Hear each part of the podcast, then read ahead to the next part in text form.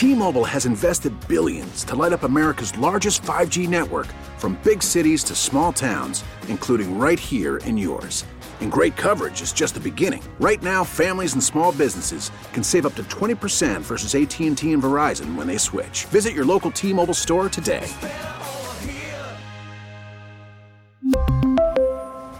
Plan savings with 3 lines of T-Mobile Essentials versus comparable available plans. Plan features and taxes and fees may vary. There's been a lot of storylines coming out of Ukraine. Of course, there was sort of a counteroffensive and a couple thousand square, miles have been regained by Ukraine from Russia in Ukraine. And then overnight, uh, we get r- reports Russia uh, bombed a dam, flooding out a whole area. So it's more infrastructure attacks. And also, um, President Volodymyr Zelensky got in a car accident, which I find very strange. But I, I want to talk about this stuff originally we wanted Professor Matthew Schmidt uh, from the University of New Haven to come on to talk about the gains that Ukraine has made, but then we have some overnight news. Professor, good morning. How are you? Good morning. I, I guess I want to start with the news. I mean, it's I I don't know. A lot of times there are headlines, you know, like when the chairman of the board of Lukoil, you know, jumps out a window. You you you sort of know why what's going on there, and with all the all the the wealthy folks in Russia who have met their untimely death in the last year is quite stunning. But when I hear the president of Ukraine had gotten a car accident, that makes me feel like there was something else going on. Because if you're in some sort of motorcade or you're the president, there's security. I'm wondering if there was an attempt on his life or something like that, or is it just some weird random accident? I, I don't know. I don't think anybody knows. What we've seen from the open source reporting is that it was it was an accident uh, you know, on the road. I'm sure if it's not, we'll hear some things lately. I was I was struck uh, watching the video of him in Izum uh, coming down a set of stairs with his you know his security coming around him, and just watching the movement and the body language and how they kind of flowed around him and took up positions. Uh, I was impressed, and the first thought I had was that looks like U.S. training, right? It looks like what you see the Secret Service huh. doing. Interesting. So, so my my gut tells me that uh, they're pretty good on the road um, and uh, and that this was an accident. Although I, I agree, like, the question is open, right? Like how how do you hit a guy in a motorcade? Yeah. But he's also the kind of guy who's like, you know, let let him go past, let him go past, you know. And they're they're in the end not the same as we are in this case. Yeah, the other news story was you know Russia hitting a, a, dam, and I don't know what was flooded, but I think a town had to be evacuated, and it brings me to the largest question: is and I do actually maybe I should put a pin on the dam question because it it goes to my biggest question. Why don't we just take a step back to what we initially asked you to co- come on for was the counteroffensive that has gained back all this territory. Can you just give us a sense uh, it, how stunning this is and how big a deal it might be? Brian, seven months ago, six months ago, in a few days, if you had asked most people in the world who the second most powerful military in the world was, without a doubt, they would have said Russia. And now, if you take out the question of nuclear missiles, I don't know that people would say that anymore. Hmm. This has been an absolutely stunning uh, war in terms of, of how badly we have miscalculated Russian military capabilities.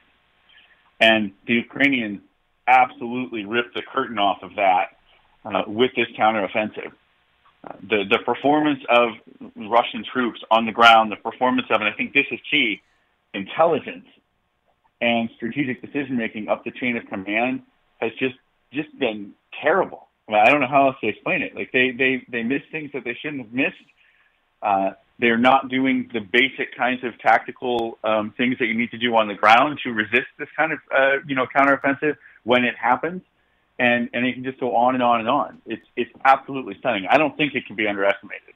You know, when I think about this, and I think about Russia's history, and when their backs are against the wall, uh, there's there's no tougher. I mean, it's I'm being generalizing, but I mean, you know, obviously we know what happened in World War II, and and and that makes me think. Professor Schmidt, Professor Matthew Schmidt from the University of New Haven.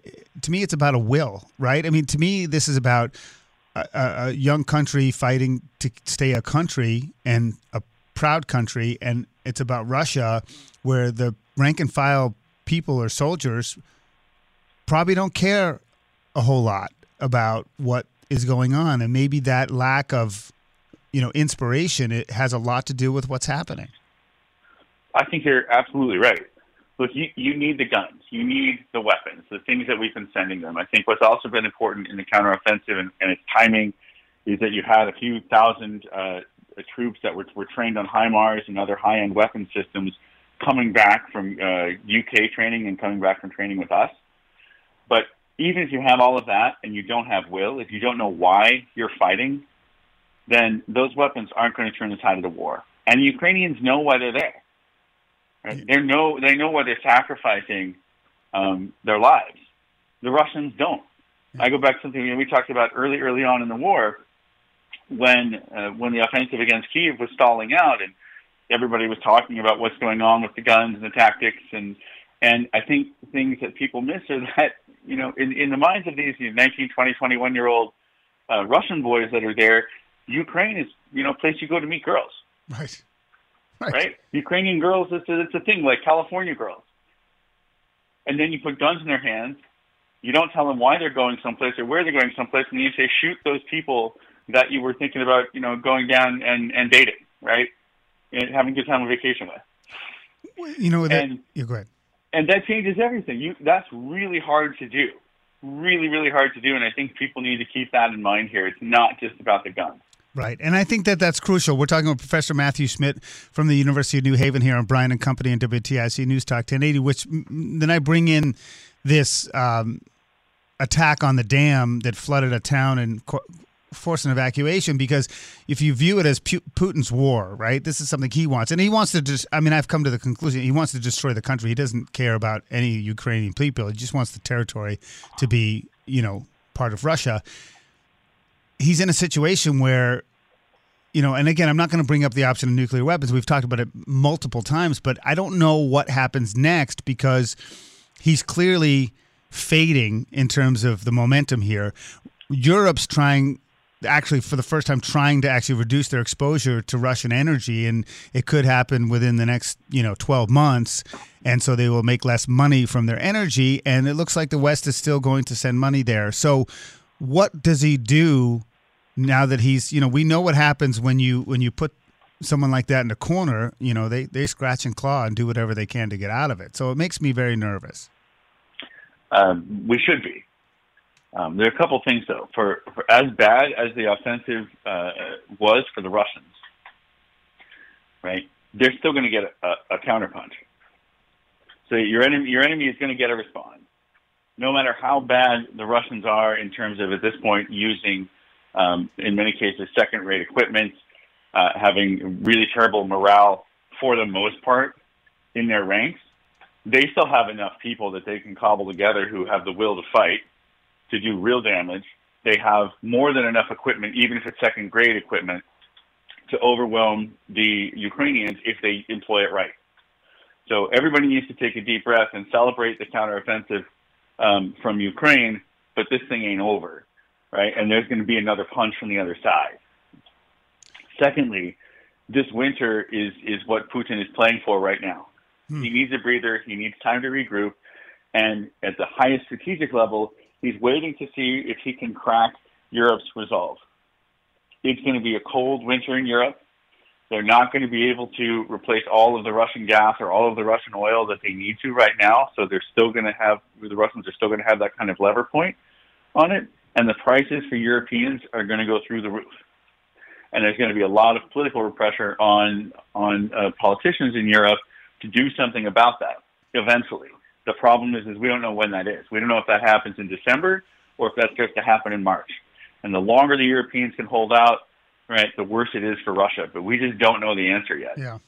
You know, it strikes me that maybe we should we should have done some sort of Marshall Plan for energy in Europe and just thrown everything we had at trying to supply them.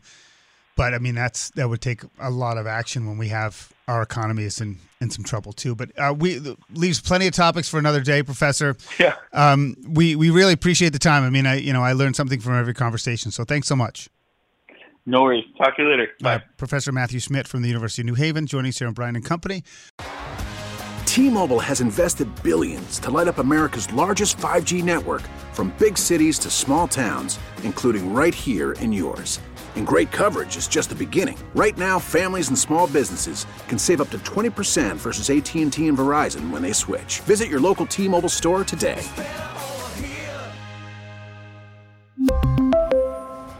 Plan savings with three lines of T Mobile Essentials versus comparable available plans. Plan features and taxes and fees may vary.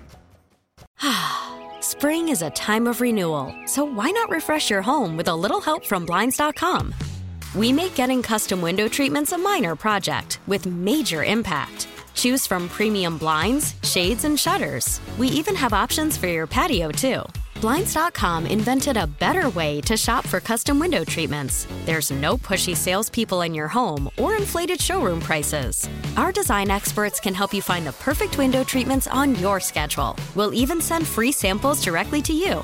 Plus, we can handle the measuring and installation for you. Unlimited window treatments installed for just one low cost. And with Blinds.com, you'll always get transparent pricing, no hidden fees. Our free shipping and 100% satisfaction guarantee can put the spring back into your step and into your home, too. Shop Blinds.com right now and save up to 45%. Up to 45% off for a limited time at Blinds.com. Blinds.com. Rules and restrictions may apply.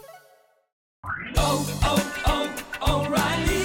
Protect your vehicle's engine with a full synthetic oil change and save with Mobil One at O'Reilly Auto Parts. Purchase five quarts of Mobil One full synthetic motor oil and receive a $10 O'Reilly gift card after rebate. See store for details. With your Mobil One purchase, you'll also receive two times points during O Rewards Bonus Points Month at O'Reilly Auto Parts. Oh, oh, oh, O'Reilly.